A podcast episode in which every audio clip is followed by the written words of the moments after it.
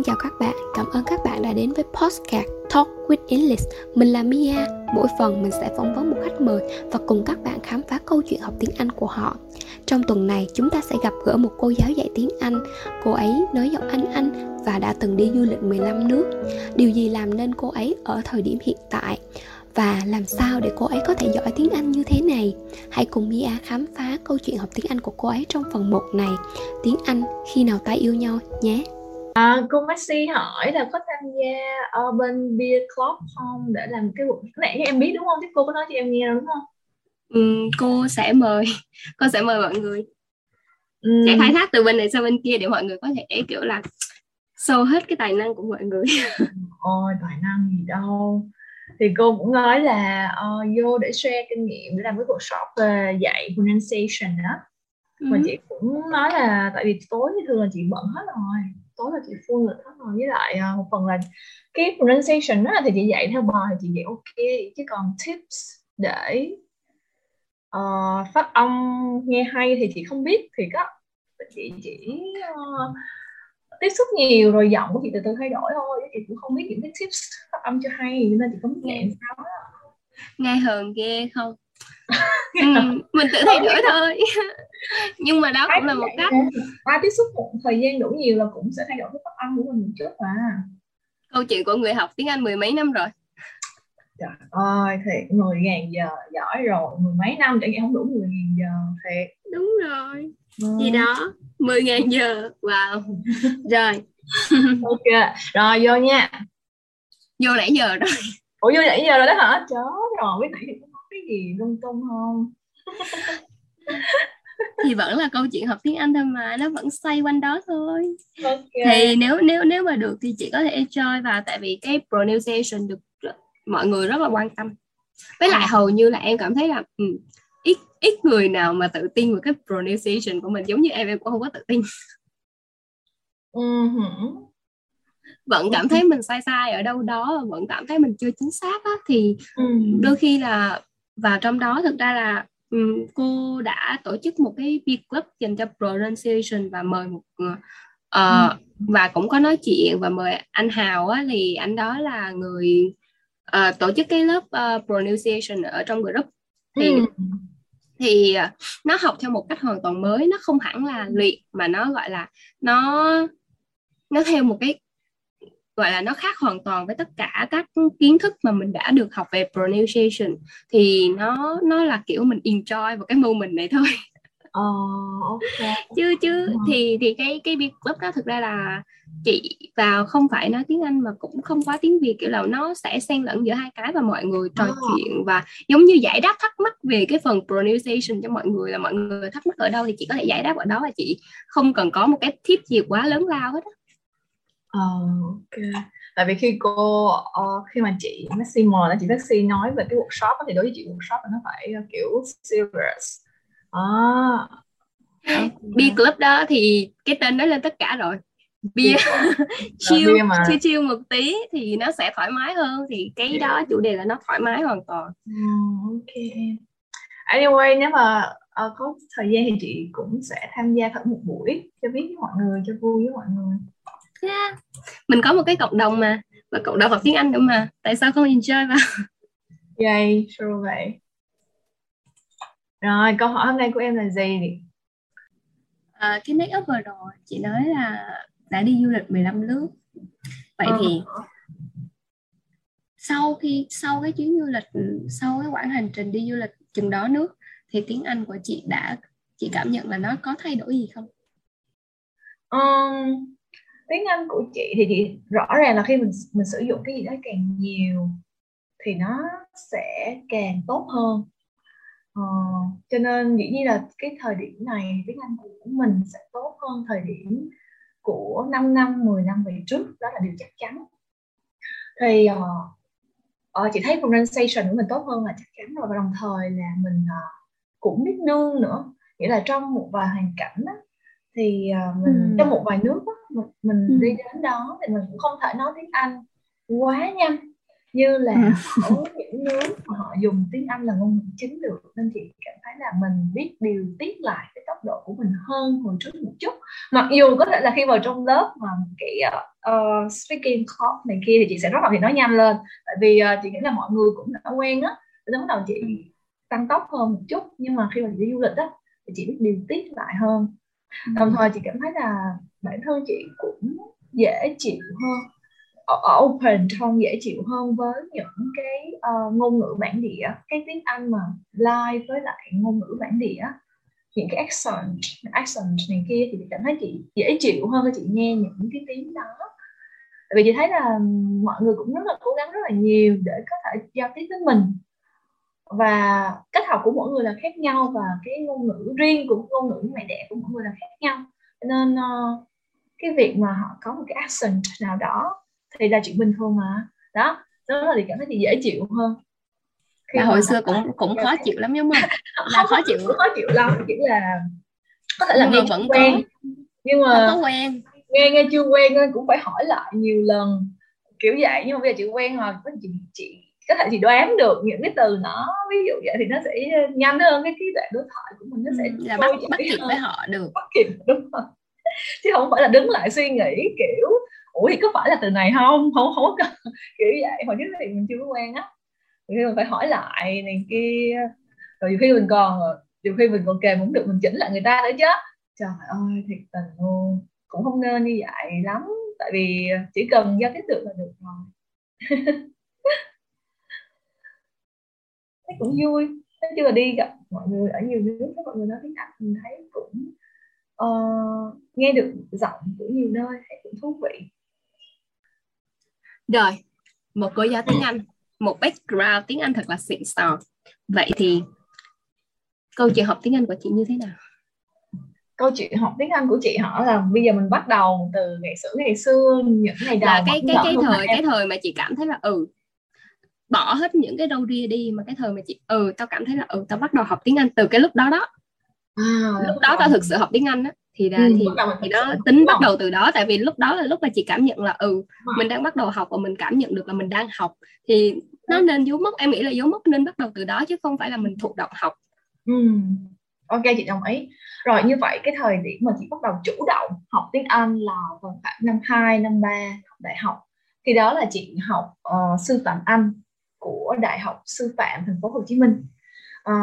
Về background, có thể được ra background của chị thì cũng không phải là chuyên Anh gì hết á, nên học cấp 3 thì chị vẫn là một học sinh bình thường, mặc dù chị học trong một lớp chuyên Anh.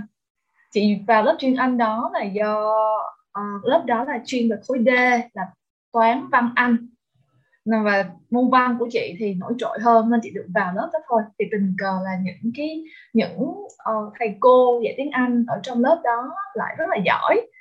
Thật ra cũng không hẳn tình cờ, tại vì khối D mà, đúng không? Thì dĩ nhiên là trường sẽ sắp xếp những giáo viên dạy tiếng Anh rất là giỏi để vào lớp chuyên khối D đó để dạy. Vậy lớp thì chị cũng may mắn là học trong lớp đó, mặc dù thời điểm học cấp 3 đó là chị không có đặt nặng vấn đề về học tiếng Anh, bởi vì chị nghĩ là môn học chính của chị là môn văn. Nhưng mà khi mà chị vào sư phạm Anh á, thì năm đầu tiên thì chị cũng kiểu như là để thư giãn một chút thôi, mình mới học mới học 12 năm cấp 1, cấp 2, cấp 3 dữ dội quá rồi. Bây giờ mình phải thư giãn một chút, phải là vẫn chơi bời các kiểu. Không phải là chơi bời bậy bạ đâu nha, chỉ là đi học cũng không tập trung lắm, một chút xíu thôi. Nhưng mà tới năm 2, năm 3 thì thấy là cái điểm của mình đã, mặc dù không có môn nào rớt cả, mặc dù điểm cũng không quá tệ, nhưng mà khi mà mình nhìn lại thì mình cảm thấy không hài lòng nữa với cái việc mà mình ỷ y như vậy, với cái việc mình không tập trung vào việc học như vậy. Thì đó chị mới tỉnh ra. Đồng thời là trong môi trường học ở sư phạm Anh của chị á, các bạn của chị rất là giỏi và rất là chăm.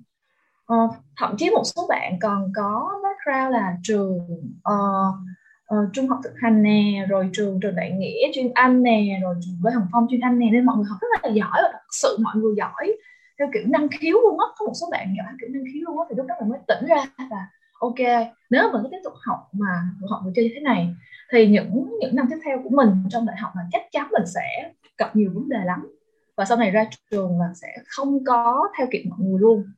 Thậm chí biết là có ra trường được không á, chứ nếu mà học không đàng hoàng. Tức là mới tỉnh ra, nên tỉnh ra là nhờ bạn bè xung quanh, nhờ bạn bè quá giỏi và nhờ những cái con điểm mà mình chưa đủ hài lòng. Sau đó bắt đầu chị mới nghĩ cách để chị học tiếng Anh lại từ từ. Thật ra thì cái môi trường tiếng Anh trong khoa Anh của Đại học Sư Phạm rất là có nhiều cơ hội cho mình để học, tại vì tất cả rất là nhiều môn được học, được dạy bằng tiếng Anh, và bạn bè cũng rất là giỏi, thì cô cũng rất là giỏi và chia sẻ tài liệu rất là nhiều, cho nên cơ hội và môi trường học là đã có rồi. Quan trọng là lúc đó là chị có tỉnh ra để mà học hay không. Thì cũng may mắn là chị bắt đầu chị tỉnh ra, sau đó chị mới tìm cách là chị trở lại với lại cuộc chơi của chúng ta. Và may mắn là tốt nghiệp cũng được gọi khá này kia, cũng khá giỏi này kia, sau đó bắt đầu học tiếp này kia đó. Vậy là ban đầu là nói chung là đời đưa đẩy để vào con đường tiếng Anh, chứ thực ra mình cũng không muốn lắm, đúng không? Đúng rồi, mình không nghĩ là mình sẽ yêu, mình sẽ mê gì cả. Mình chỉ đơn giản là mình vào một môi trường, tại vì mình biết là đây là một môi trường tốt, và đây là môi trường ở trong Sài Gòn, mình có thể đi học nó cũng khá gần nhà. Và đây là cái môn học, đây là cái môn học trong một cái khối là khối D mà mình đã học đã 3 năm rồi, mình đã chuẩn bị hết cho nó rồi, thì mọi thứ nó đã vào khuôn khổ hết trơn, mình cứ vào thôi đó. Và sư phạm thì là một ngành mình cũng có thiện cảm nữa, mình cũng cảm thấy là mình cũng thích đi dạy nữa, cho nên sư phạm Anh đối với chị là phù hợp. Nhưng mà còn vào thời điểm đó, khi mà mới vào thì thật sự là chưa có yêu, chị thấy phù hợp thôi chứ chưa có yêu. Vậy đến lúc nào chị cảm thấy là chị yêu tiếng Anh, hoặc là đến giờ vẫn chưa yêu? Năm 2, năm 3 là chị bắt đầu chị học đàng hoàng lại á, chị bắt đầu tập trung vào những cái môn học, bắt đầu chị thật sự chú tâm vào bài giảng và chú tâm vào những cái bài tập mà thầy cô cho nè. Bắt đầu chị tìm cách để chị hiểu thêm về tiếng Anh nữa. Thì khi mà mình quan sát về cái cách học của mình á, thì chị để ý thấy là chị học theo kiểu giao tiếp thì sẽ hiệu quả hơn là nghe giảng và học thuộc. Mặc dù chị học thuộc được, nhưng mà nó sẽ không thấm lâu được, không giữ lâu được và không yêu được. Thì đó là cách chị quan sát cái cách học của mình. Thì việc học từ giao tiếp như vậy á, nó sẽ có nhiều cách để hỗ trợ mình. Ví dụ như học giao tiếp từ bạn bè này, bạn bè trong trường này, thì mình học nhóm với nhau nè đó. Còn tăng cường thêm về về từ vựng nè, về phát âm nè, thì chị học bằng cách là chị lên mạng, chị kiếm những cái trang web mà có trao đổi ngôn ngữ với các bạn nước ngoài á. Thì hôm đó, cái lúc đó là chị năm 2 đại học thì phải, và chị kiếm được trang web tên là italki.com. Thì trang web đó cũng rất là dễ thương, nghĩa là có mấy bạn ở nước ngoài, rồi mấy bạn cũng rất là hào hứng để hướng dẫn mình học tiếng Anh. Đó là chị join vào cái website đó, là chị học dần. Bắt đầu chị cảm thấy chị thích một vài nét trong văn hóa của những cái nước mà họ nói tiếng Anh. Đó là chị yêu dần, rồi đó là chị đi làm, chị sử dụng tiếng Anh nhiều hơn đó. Tình yêu bắt đầu nảy nở từ những giây phút đó. Giống như yêu ai đó ha. Đúng rồi, và có thời gian, đúng không? Và có thời gian tìm hiểu nhau, bắt đầu tình yêu nảy nở, lúc nào không hay. Chứ chị không phải là kiểu đùng một cái yêu ngay từ buổi đầu tiên là chị với tiếng Anh là không có được cái chuyện đó rồi đó. Tình yêu sớm nở tối tàn. Tình yêu này thì lâu bền hơn, đúng 10 rồi. Năm rồi. Hơn 10 năm rồi. Hay là bao nhiêu năm rồi? Chị tốt nghiệp đại học là năm 2011. Thì đó là cũng là 10 năm, hơn 10 năm rồi đó. Đó. Đó là chưa kể thời gian học đào tạo đó nha, là tốt nghiệp đại học rồi đó. Là 2011, chưa kể thời gian đào tạo trước đó nữa. Mình chắc chắn là hơn 10 năm. Vậy thì phải hơn 10 năm rồi. Chính xác. 10.000 giờ quá là thành công với chị. Em có nghe một cái, gọi là em có học ở một cái video thì nó nói là trong thời điểm hiện tại thì cái 10.000 giờ nó quá xa xôi đi, tại vì mình bị chi phối bởi nhiều quá, bởi nhiều thứ quá, nào là laptop, media, rồi Facebook, YouTube, rất là nhiều. Vậy thì nó nói là thực ra thì bạn chỉ cần chú tâm từ 5.000 đến 8.000 giờ là bạn đã trở thành master là một cái gì đó. Tại vì con người hiện tại nó bị tập trung ít, bị phân tán tư tưởng và ít có thể tập trung hơn. Thành ra là anh không thể grow up lên như ngày xưa là 10.000 giờ được. Nhưng mà 10.000 giờ thực sự là con số chính xác để anh có thể trở thành master trong bất kỳ lĩnh vực nào mà anh muốn. Và mình có một minh chứng 10.000 giờ đấy. À, trời ơi, chị không dám nói chị là master đâu. Chị thật ra lúc nào chị cũng nghĩ chị cũng ra là một người học thôi em. Nhưng mà đúng là cái 10.000 giờ đó nó sẽ cho mình những cái lợi thế hơn và mình cảm thấy mình dễ học hơn, dễ tiếp thu hơn rất là nhiều. Nên nói chung cũng phải khiêm tốn một chút chứ mà khi đó mình làm master thì rất là khó để học lên nữa. Còn cái việc như Mia nói hồi nãy á, thì đúng là hiện tại chúng ta bị phân tán sự tập trung khá nhiều. Bản thân chị cũng thấy chị bị phân tán sự tập trung khá nhiều. Chị nghĩ á, nếu như cái thời của chị vào những năm 2007, 2010 này kia mà mạng xã hội phát triển dữ dội như bây giờ, mà media đúng là mạng xã hội phát triển dữ dội như bây giờ, mà có những cái applications rồi games quá trời trời như bây giờ, chưa chắc gì đã tập trung để chị quay đầu là bờ mà trở lại với công việc, với cái việc học tập mà nghiêm túc của chị. Nó thiệt luôn á, cái thời điểm đó là Facebook cũng có rồi em, hình như là nhưng mà nó chưa phát triển. Đúng rồi, chính xác em. Và nó, và người ta cũng chưa có hoàn thiện nó tới mức độ mà nó có thể giữ mình ở trên, nó có thể lôi kéo người xem ở trên Facebook, ở trên cái giao diện của nó trong hàng giờ vào cả ngày như vậy. Thì cũng may mắn cho chị là vào thời điểm đó chị vẫn chị cũng chưa lạc vào nói tụi em bị quyến rũ quá nhiều. Thật ra bây giờ các bạn có nhiều cơ hội tiếp cận nhiều cái kênh học hơn, nhưng đồng thời các bạn nó đem lại nhiều cơ hội, nhưng mà nó, người ta gọi là thách nữa, thách thức nằm trong cơ hội. Nên thực ra bây giờ ở thế hệ của các bạn như Mia hoặc là trẻ hơn đó, thì nó lại tập trung vào khả năng kiểm soát bản thân của mỗi người.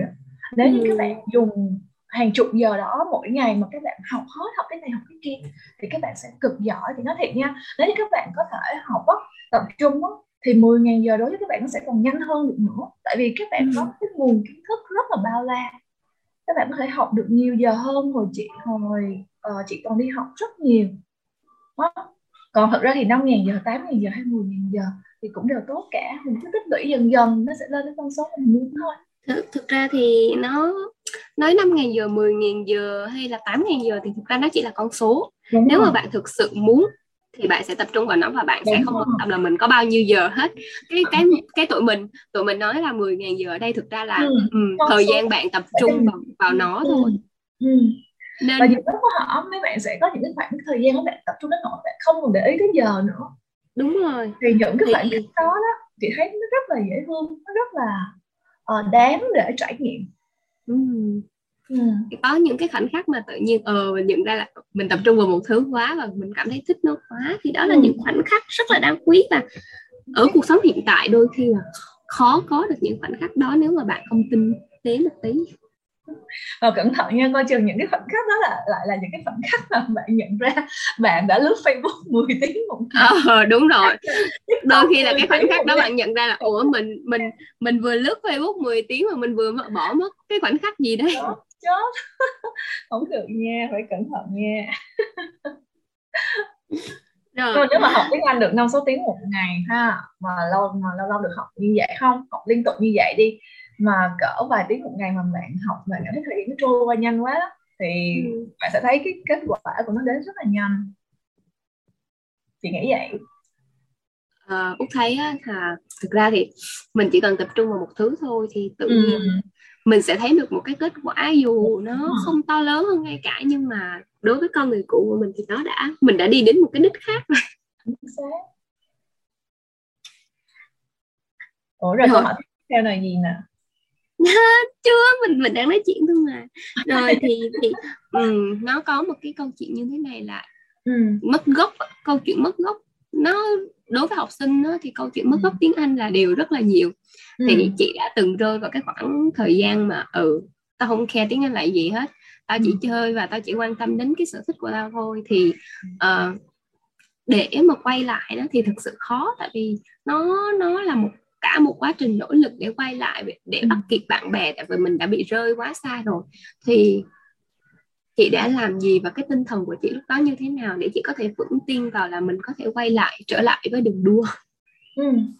Chị nói hàng chút vào cái thời điểm mất gốc như mà em nói á, như là Mia nói hồi nãy á, thật ra không phải là vào năm 2 đại học. Năm 2 đại học mặc dù chị không Năm 1, năm nhất, năm 2 đại học dù chị không có tập trung lắm nhưng mà chị không phải là mất gốc, tại vì kiến thức của chị học từ cấp 3 vẫn đủ để chị tiếp tục để theo bạn bè. Chẳng qua lúc đó chị không tập trung, không đủ giỏi như là khả năng của chị có thể thôi. Còn nếu mà mất gốc như mà Mia nói, như các bạn học sinh mà chị cũng đã từng dạy qua, thì phải nói đến cái năm lớp 6 của chị. Năm lớp 6 là cái năm sự mất gốc, là chị không hiểu rõ là chia động từ sao, tại sao phải dùng gì, chị dùng theo kiểu mà chị nhớ bài nào mà chị ghi vô cái đó thôi. Thì không hiểu tại sao chị phải ghi như vậy á. Thì cái năm đó nó thật sự gọi là mất gốc. Cái lý do của nó là do nếu mà mình đổ thừa thì cũng hơi tội nghiệp, hơi không công bằng lắm, hơi tội nghiệp nhà trường một chút. Nhưng mà tức vào thời điểm đó là những bạn khác trong lớp 6 đó của chị đã có học tiếng Anh trước rồi, mấy bạn học tiếng Anh từ tiểu học hoặc là mẫu giáo. Nhưng mà chị không được tiếp xúc với tiếng Anh từ tiểu học, nên khi vào lớp là đối với chị đó là tất cả đều là mới hết. Nhưng cô thì cô cũng rất là giỏi, cô cũng rất là dễ thương luôn, nhưng mà cô sẽ dĩ nhiên là cô phải dạy đi bài theo cái tốc độ của số đông trong lớp. Chị không có trách cô cái chuyện này, anh chị cũng thông cảm, nhưng mà thật sự vào thời điểm đó chị không theo kịp. Nên chị cảm thấy là chị cứ bơi gì đó, chị cũng không rõ phải học sao, thì chị cũng học một hai, cũng học theo mọi người cũng không rõ chuyện gì đang xảy ra, kiểu của chị kiểu không biết mình đang ở đâu và đang làm gì luôn. Mà tại sao mọi người lại làm cái đáp án như vậy, kiểu vậy đó. Nhưng mà chị vẫn ghi đáp án, lâu lâu chỉ là giả sử như có 10 câu hỏi thì chị nhớ mang máng một vài câu thì cũng được 5-6 điểm lên lớp vậy đó. Chứ là chị không có hiểu. Thì tới năm lớp 7 á, thì chị may mắn gặp được một giáo viên mà đó là cô dạy với tốc độ chậm lại. Cô bất chấp là ok các bạn học giỏi hay không giỏi gì đó, nhưng mà cô vẫn dạy với tốc độ chậm lại, đặc biệt là về ngữ pháp. Cho nên chị bắt đầu chị hiểu hơn, mình phải làm như vậy, mình phải làm như kia, cái này mình phải có S, cái kia phải không có S. Mặc dù vẫn không giỏi như những bạn khác được, nhưng bắt đầu cái gốc của mình là được vun đắp lại từ từ, là nhờ cô giáo dạy tiếng Anh của chị vào năm lớp 7 với tốc độ dạy chậm lại. Nên chị nghĩ là những bạn mà có rơi vào trường hợp mất gốc, các bạn nếu các bạn tự học được, chị rất là hoan nghênh luôn. Nhưng nếu các bạn chưa tự học được, các bạn nên kiếm một người giáo viên mà có khả năng dạy các bạn với tốc độ của các bạn, dạy chậm, đủ chậm để cho các bạn đi theo kịp, và dĩ nhiên vẫn phải đủ nhanh để các bạn có sự tiến bộ. Trường hợp này chị thấy hơi khó để dạy, để có được trong một cái lớp quá đông, tại vì theo một lớp quá đông là giáo viên cũng không chắc giáo viên được mấy bạn nha, tại vì mình phải đi theo cái trình độ chung của lớp nữa. Và giáo viên cũng không thể nào mà chọn riêng một cái giáo trình riêng cho một bạn trong lớp rồi chấm điểm riêng cho một bạn đó, thì cái chuyện này nó không hợp lý đó. Nhưng mà có thể là một số trung tâm hoặc là một số lớp dạy kèm riêng thì giáo viên sẽ có điều kiện để theo sát bạn hơn và dạy theo tốc độ của bạn, từ từ nâng bạn lên. Và khi cái gốc của bạn đủ vững rồi á, thì bạn có thể có nhiều lựa chọn với nhiều lớp học hơn, và có thể tự học một cách hiệu quả hơn. Nghĩa là không nên thấy ở đâu kêu là ở đó dạy giỏi rồi mình nhảy vào, mà mình nên tìm một cái đối tượng, một giáo viên phù hợp với bản thân mình, đừng phù hợp với số đông. Thật ra thì nếu mà bạn khen thấy một giáo viên, một cái trung tâm rất giỏi thì dĩ nhiên là bạn có quyền bạn đến bạn hỏi rồi, bạn có quyền bạn đến bạn xem rồi, nhưng mà bạn nên học thử. Chị nghĩ là khi bạn xếp lớp cho bạn xong á, bạn nên học thử.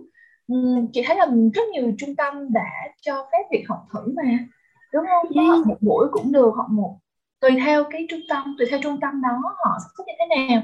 Bạn phải đăng ký học thử trước, các bạn sẽ cân nhắc lại xem ok cái nhiệt độ của mình đi với lớp này có phù hợp hay không, và bạn sẽ biết được. Nếu nó không quá nhanh đối với bạn thì ok, bạn có thể học được. Còn nếu như mà dĩ nhiên là nếu quá nhanh rồi thì hơi khó cho bạn á, thì bạn vẫn phải cần có một ai đó, hay là bạn bè của bạn, một người giỏi hơn bạn trong tiếng Anh cũng vậy, có thể kèm bạn một vài điểm này kia, như vậy sẽ dễ cho bạn để lấy lại cái gốc của mình hơn. Cho nên học trung tâm cũng được nha, nhưng mà bạn phải kiểm tra xem là bạn có phù hợp hay không. và đóng, có thể là đóng chi phí đó ban đầu bạn đóng khoảng cho một ngày hoặc là một tuần hay một tháng gì đó thôi để bạn thử xem nó có quan trọng là hiệu quả. Đúng rồi, một đáp án cho rất nhiều bạn đang phân vân. Cảm ơn các bạn đã lắng nghe câu chuyện của chị Muni Trần. Bạn thấy phần 1 tiếng Anh khi nào ta yêu nhau như thế nào. Ở phần 2 chúng ta sẽ nghe một góc khác của câu chuyện học tiếng Anh. Những gì mà tiếng Anh đem lại cho chị ấy. Chị ấy đã được gì, đã mất gì. Tiếng Anh đã đem lại cho chị ấy những mối quan hệ như thế nào. Chị ấy trở thành con người như thế nào. Cùng khám phá với Mia trong phần 2 Tiếng Anh cho ta xích lại gần nhau hơn cùng với chị Muni Trần nhé. Hẹn gặp lại các bạn ở phần 2.